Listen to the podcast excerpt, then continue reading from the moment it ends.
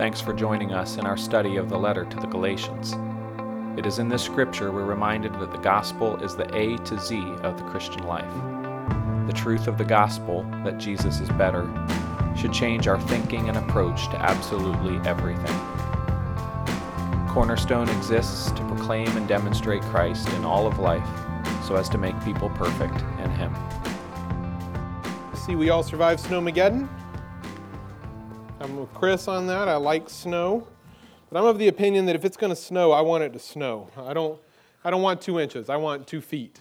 I want it to be, I want, actually would love to see this area get two feet of snow. I have said that for years. I would love to see the mayhem that ensued from two feet of snow. I think that would be hilarious to watch. So uh, maybe next time we'll get it. Before we begin this morning, let me alert you to the fact that this is going to be one of my two-part sermons, meaning uh, I have written one really, really, really long sermon, and I've broken it in half. So we're going to do the first half this week, second half next week. It means if you're here today, you're pretty much committed to coming back next Sunday no matter what now, so you can hear the end of this. As the two halves go together, when we get to the halfway point, I will pretty much just stop this almost abruptly. Um, but hopefully it'll make sense, and the Lord will use it as we look at this topic this morning. We're going to read Galatians chapter two, verses eleven to twenty-one, and then we will go to the Lord in prayer. So if you will, please look here at verse eleven. But when Cephas came to Antioch, I opposed him to his face because he stood condemned. For before certain men came from James, he was eating with the Gentiles, but when they came, he drew back and separated himself, fearing the circumcision party. And the rest of the Jews acted hypocritically along with him, so that even Barnabas was led astray by their hypocrisy. But when I saw that their conduct was not in step with the truth of the gospel, I said to Cephas before them all, "If you, though a Jew, live like a Gentile and not like a Jew, how can you force the Gentiles to live like Jews? We ourselves are Jews by birth and not Gentile sinners. Yet we know that a person is not justified by works of the law, but through faith in Jesus Christ. So we also have believed in Christ Jesus in order to be justified by faith in Christ and not by works of the law, because by works of the law no one will be justified. But if, in our endeavor to be justified in Christ, we too were found to be sinners, is Christ then a servant of sin? Certainly not. For if I rebuild what I tore down, I prove myself to be a transgressor. For through the law, I died to the law, so that I might live to God. I have been crucified with Christ. It is no longer I who live, but Christ who lives in me. And the life I now live in the flesh, I live by faith in the Son of God, who loved me and gave himself for me. I do not nullify the grace of God, for if righteousness were through the law, then Christ died for no purpose." Let's pray. Father, we thank you for this opportunity to come and read your word. Thank you for giving us your word, for not leaving us to wonder about who you are or what you want for us or from us.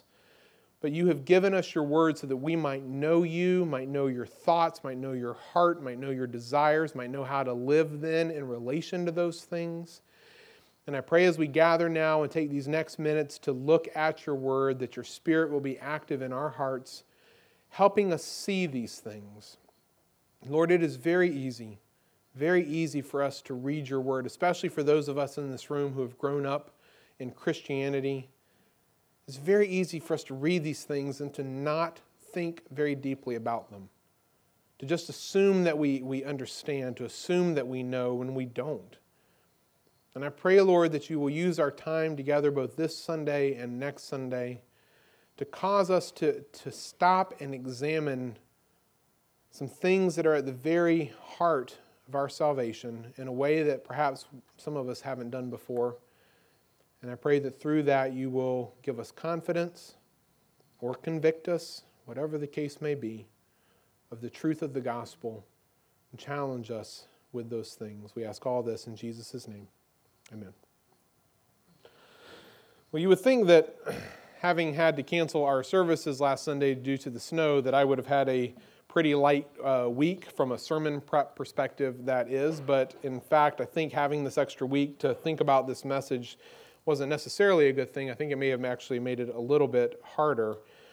As I was preparing to preach last Sunday, the message I was going to preach last Sunday, I was planning to draw to a conclusion this little mini-series, I guess we could call it, on these foundation stones that we've been looking at here in Galatians chapter two, verses fifteen to twenty-one. And the reason I have stayed with this mini-series for so long is because I'm afraid that there are a number of really big, important issues that Paul is assuming here in this text that very many people, many Christians, maybe even some of you here in this room have never thought very deeply about. And as I've said that uh, over the last few weeks, I hope you know I've never meant that uh, to be offensive in any way. I'm not calling anyone dumb. I'm just trying to be realistic with the situation. My premise has been all along that I think in our day and age, not just in the world at large, but even within the church, there is a great deal of biblical illiteracy. People just don't know a lot of things.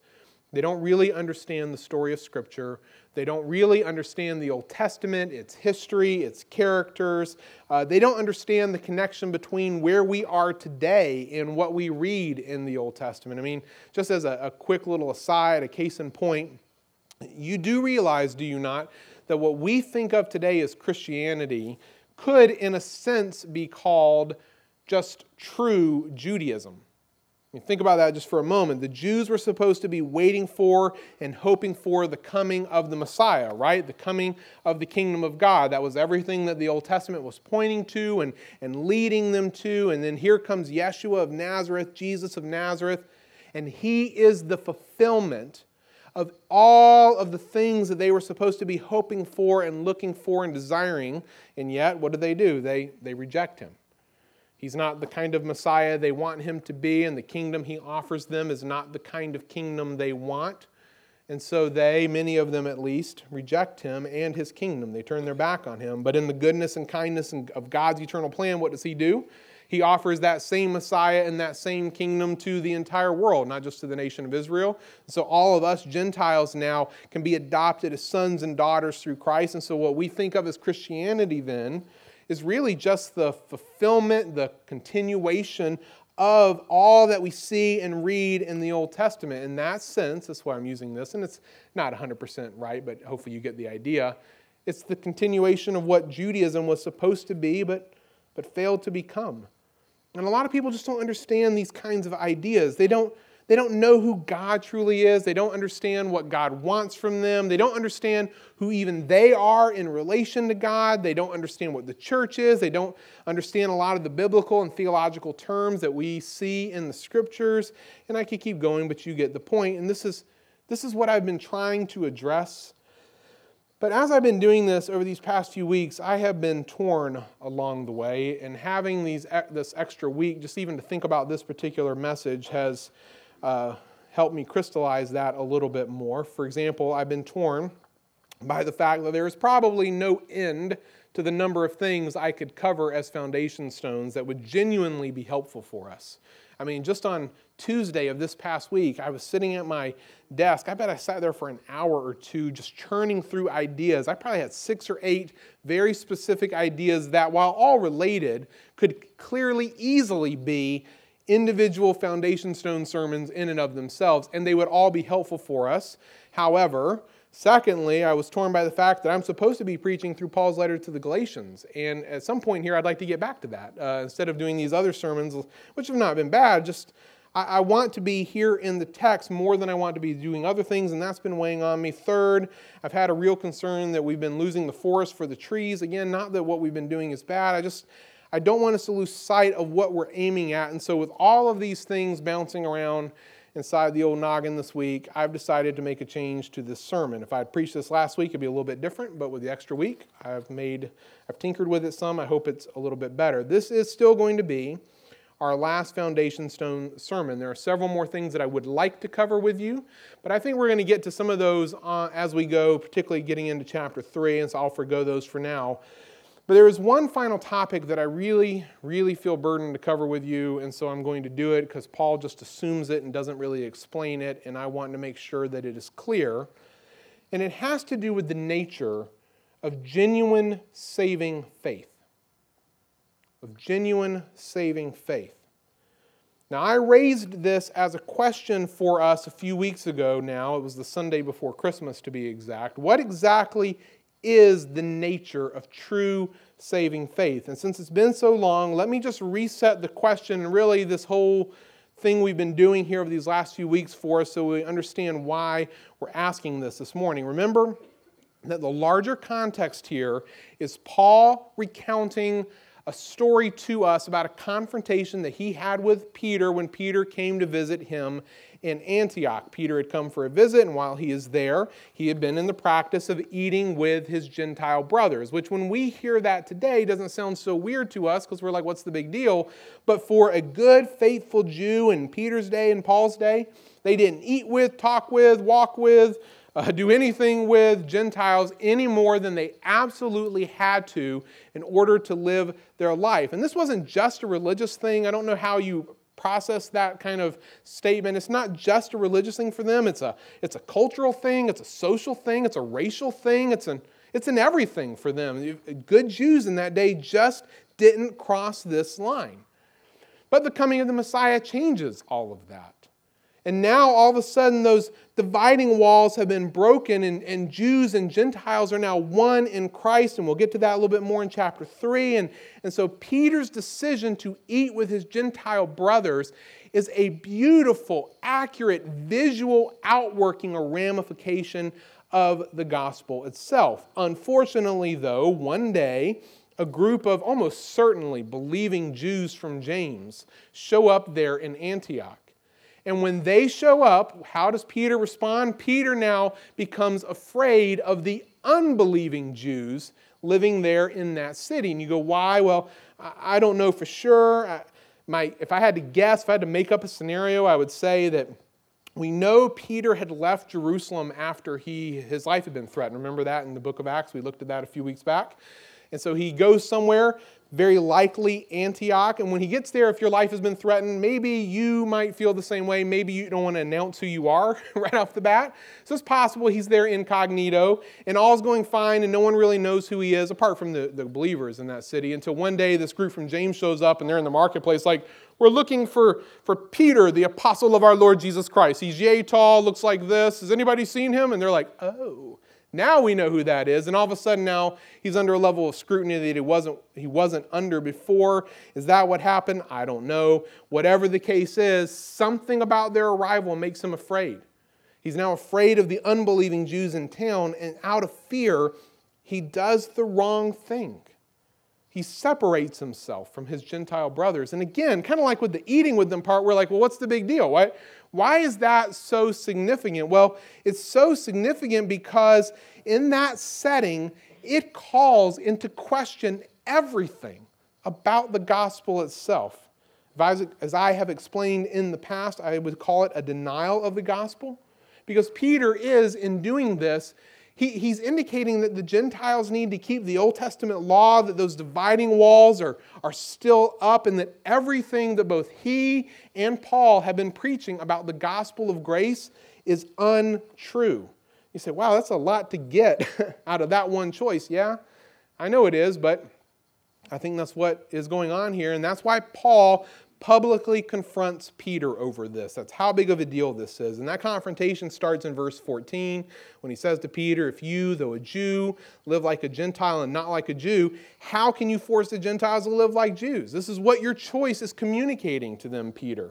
And then from there, verses fifteen to twenty-one are really just an extended explanation of that confrontation, of what happened and why Paul feels the need to confront him. And this is where we've been for these past few weeks. This is where we've been looking at these foundation stones. The first one we looked at was here in verse fifteen, when he draws this distinction between Jews and Gentiles. And our first foundational stone was that Jews had a real privileged position when it came to knowing and living in relationship with the one true God, and Gentiles did not. Remember that? Just, it was just that simple. He, he draws that distinction here. There's Jews and there's Gentile sinners. And this is a right distinction, however. The second foundation stone was that neither one's privileged position nor one's disadvantaged position helped or hurt you one way or the other when it came to being made right with God. God wasn't looking at your D N A. God wasn't looking at your pedigree. What was he looking at? Well, something other than that, which of course led us then to the third foundation stone here in verse sixteen, which was, as Jordan reminded us a few moments ago, a two-week examination of the word justified or justification. What is justification? It is a legal term that means to be declared righteous, to be made right with, to be declared not guilty. It assumes that God views us as being guilty of something, that something being sin. And it assumes that we are not in a right relationship with God, but that God is willing to declare us not guilty, even though we clearly are guilty.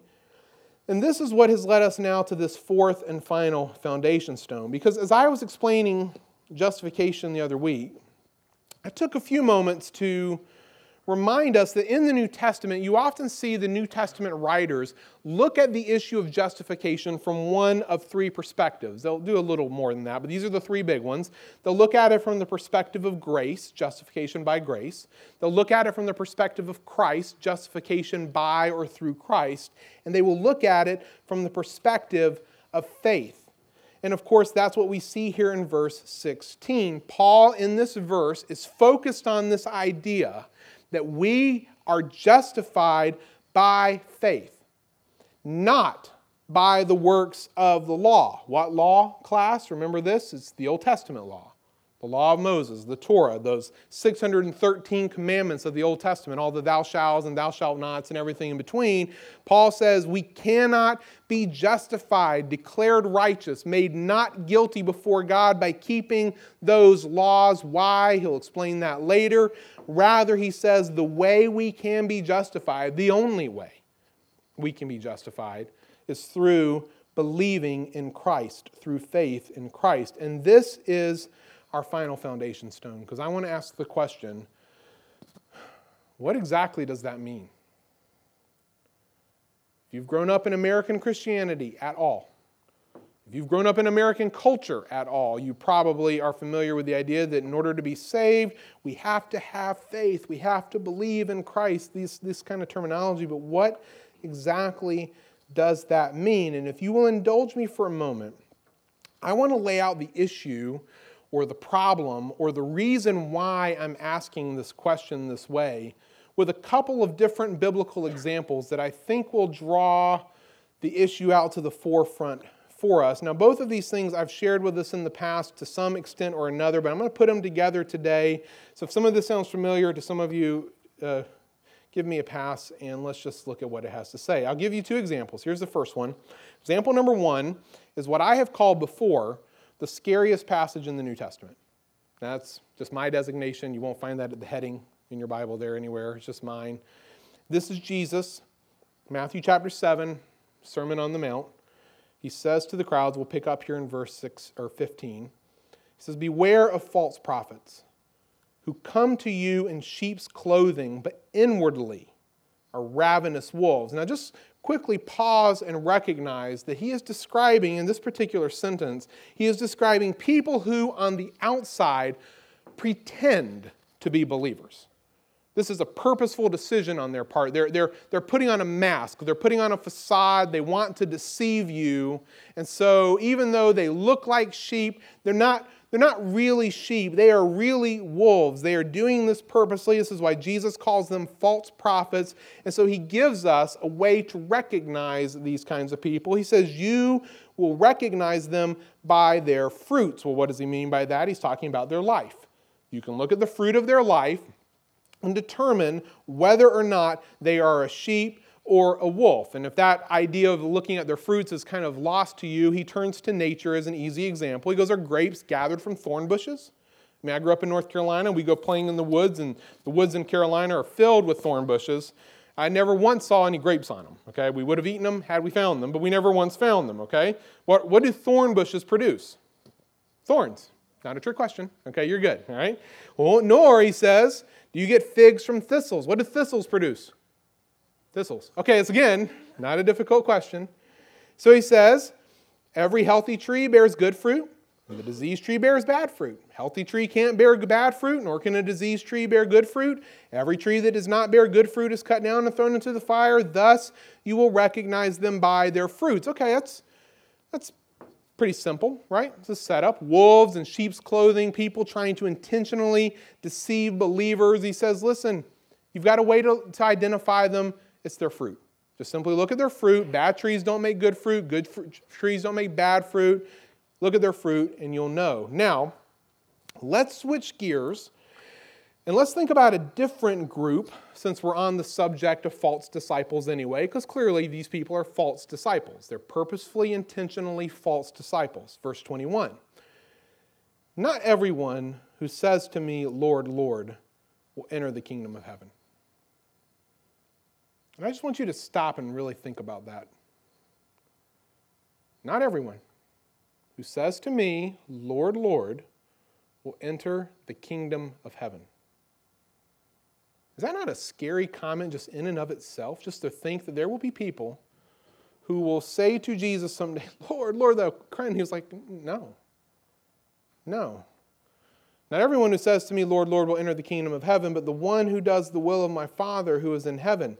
On that day, many will say to me, Lord, Lord, did, did we not prophesy in your name and, and cast out demons in your name and do many mighty works in your name? And then I will declare to them, I never knew you. Depart from me, you workers of lawlessness. Now, see, now the situation seems a little different than the first one with the false prophets. Now we seem to be dealing with a group who knew who Jesus was. They call him Lord. Lord, you, you see that twice, and, and their fruits on top of it would seemingly be good ones. They prophesy in his name, and they're casting out demons in his name, and doing many mighty works in his name. We're talking miracles, which if I could give you a little side comment, just remember that not everyone who does miracles in the name of Jesus really represents Jesus, but that's a sermon probably for another day. These fruits, if we are the judge and jury, right, and they're sitting in the middle and we're surrounding them, just looking at their lives, examining, we would see all of this stuff and we would be convinced, would we not, that these people are believers. And yet, Jesus says to them here, I never knew you. Depart from me, you workers of lawlessness. What? Many? Yeah. How could these people be, be so self-deceived to think that they were going to enter the kingdom of God just simply to be turned away like this? Is that, is it just me, or is that troubling to you to think about this? Hold that for a moment. Example number two. Example number two is James's comments on the relationship between faith and fruit. In James chapter two. Now, this passage has troubled people in the past, but it shouldn't trouble us if you properly understand it, if you see what's going on here. It's very simple and very clear. James is actually dealing with the very same issue that Jesus is in Matthew chapter seven, that of false converts, false disciples. He's just doing it from a different perspective, with a slightly different issue at stake here. And so that's the, that's the distinction between the two. His issue are people who claim to believe in Christ, but there is absolutely no evidence to back that up. There is no fruit whatsoever. So let's see what, what he has to say here. He says, what good is it, my brothers, if someone says he has faith but does not have works? All right, do you see the specific situation there? You know, this is a person who claims to believe in Jesus, but they are not showing the fruit of belief. That's what he means by works here. It's not the same as works of the law in Galatians two. He's talking about fruit or evidence. There's nothing that's coming out of their faith that, that shows that that faith is genuine. And so he asks, can that kind of faith save him? He doesn't say they don't really have faith. He's actually assuming that they have faith. They have a kind of faith, some kind of faith. But is that the kind of faith that saves people? And so, to illustrate, he gives us an example. He says, if a brother or a sister is poorly clothed and lacking in daily food, and one of you says to them, go in peace, be warmed and filled, without giving them the things needed for the body, what good is that? Can, can you picture this scenario? It's cold outside and someone comes knocking on your door. It's a brother or sister in Christ. And, and even though it's like thirty degrees, they're in a t-shirt, shorts, and, and flip-flops, which isn't that unusual for Virginia Beach. But in this case, we'll pretend it is. And they're clearly starving. They're gaunt. And, and you see them. And instantly, they're shivering. They're cold. They're blue. And you, you get the fact, hey, this person is freezing. This person is starving. You, you accept the information, you believe it, you identify the problem, you even know the right things to say back to them. Oh, be warmed, be filled, and then you close the door. And nothing changes. Nothing happens. He goes, well, well, great words, you, you've correctly identified the problem, you, you accept it, you, you acknowledge it, but in the scenario that's presented to us, that's all that happens. It's just words. The person goes out cold and hungry, and so he asks, what good is that? What good is it to recognize truth, to say all the right things, but to have nothing actually change? What good is that? The cold, hungry person, still cold and hungry. What good was your recognition, acceptance, and even profession of truth in this scenario? It has no value. It is worthless, verse seventeen. So also then, faith by itself, if it does not have works, if it doesn't have fruit, if something doesn't come out of that, is dead. If all you have, James says, is a recognition, acceptance, and profession of the truth of Christ, but nothing actually changes, then your faith is dead faith. You have worthless faith. Notice again, he still doesn't deny that you have some kind of faith, right? You got something's going on inside your mind or heart. But whatever you have, it's doing you no good. Hold on, though, because someone might say that you have faith and I have works, as if these two things are on complete opposite ends of the spectrum. They don't go together and you can separate them. Uh, not quite. No, no, no, it doesn't, it doesn't work like that. James responds to them by saying, okay, then show me your faith apart from your works, and I'll show you my faith by my works. You, you can't separate these two issues. Real faith always produces fruit. Real faith always produces results, changes of some sort in someone's life. So if you're just saying you have faith but nothing's changed, you can't show it. But I, I can show you the fruit. I can show you the results and thus prove that my faith is real. It's, it's really by the same way that Jesus gave us in Matthew seven, by being able to look at the fruit and recognizing that you do indeed believe. And now James drops the final bomb on this debate. He says, you believe that God is one, you do well. Even the demons believe that, and they shudder. And, and to say here that you believe that God is one is a reference to monotheism, which in, in, in James's day, in Peter's day, in Paul's day, would have been like one of the, the central tenets of good theology for, well, anyone, okay? Because most people in their day didn't believe in monotheism. They thought there was a whole plethora of gods out there, and you could pray to this god or that god or whatever and get what you wanted. So pretty much the only people who believed in one God were Jews and Christians. That's basically true enough for the moment. So he says, listen, you're a monotheist? Great. That is excellent theology. You do very well to believe like that. But you want to know who else believes that? Satan. The demons also believe that same truth. And it doesn't lead them to any kind of salvation. It only leads them to shudder and fear. Folks, I don't know if you realize this, but there's probably no one in creation outside of God and the angels, perhaps, that has better theology than Satan and the demons. If Satan opened a seminary, we should all attend.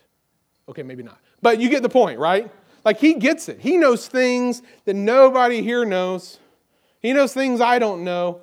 He's gotten better faith, if you want to call it that in that sense, than anyone in this room. And yet none of that helps him.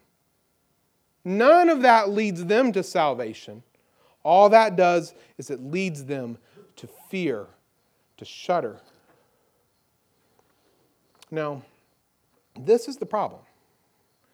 And this is where we're going to leave off, actually, and pause and pick back up next Sunday. Because what we've seen here are two examples of false converts, one in Matthew seven and one in James two. In both cases, the person seems to believe, no pun intended there, that they have faith in Christ. Both Matthew seven and James two. In one case, there seems to be fruit, which confuses us, right? Because we look at that and we're like, how can there be fruit? Didn't Jesus say we'd recognize them by their fruit? Well, look at their fruit. They seem to be believers. Yeah, recognize Jesus also said, or gave us the parable of the wheat and the tares. It's like sometimes they're going to grow up together, and you're not going to know until the end. You won't be able to distinguish. You're going to be fooled by which is which up until the last moment. So, so I get that. In the James example, there's no fruit. So that one's maybe a little bit easier for us to tell. The point is, sometimes we just don't know. But that's not the part that stands out to me the most here. The part that stands out to me the most here is, in either case, Matthew seven or James two, why isn't their faith sufficient to save them? They both had faith. Matthew seven, they got faith. They got faith throughout doing miracles in the name of Jesus. In James two, they've got faith. James never denies it. But in both cases, the faith they have, whatever kind of faith they have, it's not the kind that is sufficient to save them. And so what has gone wrong here? How, how could they be so self-deceived? It brings us back to that question that I asked you a few weeks ago. And the specific question I asked was this: what kind of faith saves us? And I said at the time, so some of you might be surprised to think that there are more than one kind of faith. But clearly, clearly there are. There's types of faith we're seeing here in these two passages that don't lead to salvation. So, so what kind of faith saves us? What, what does the word faith even truly mean? And when Paul says here in Galatians that we are justified by faith, what exactly is he suggesting? This is, this is no small question, right?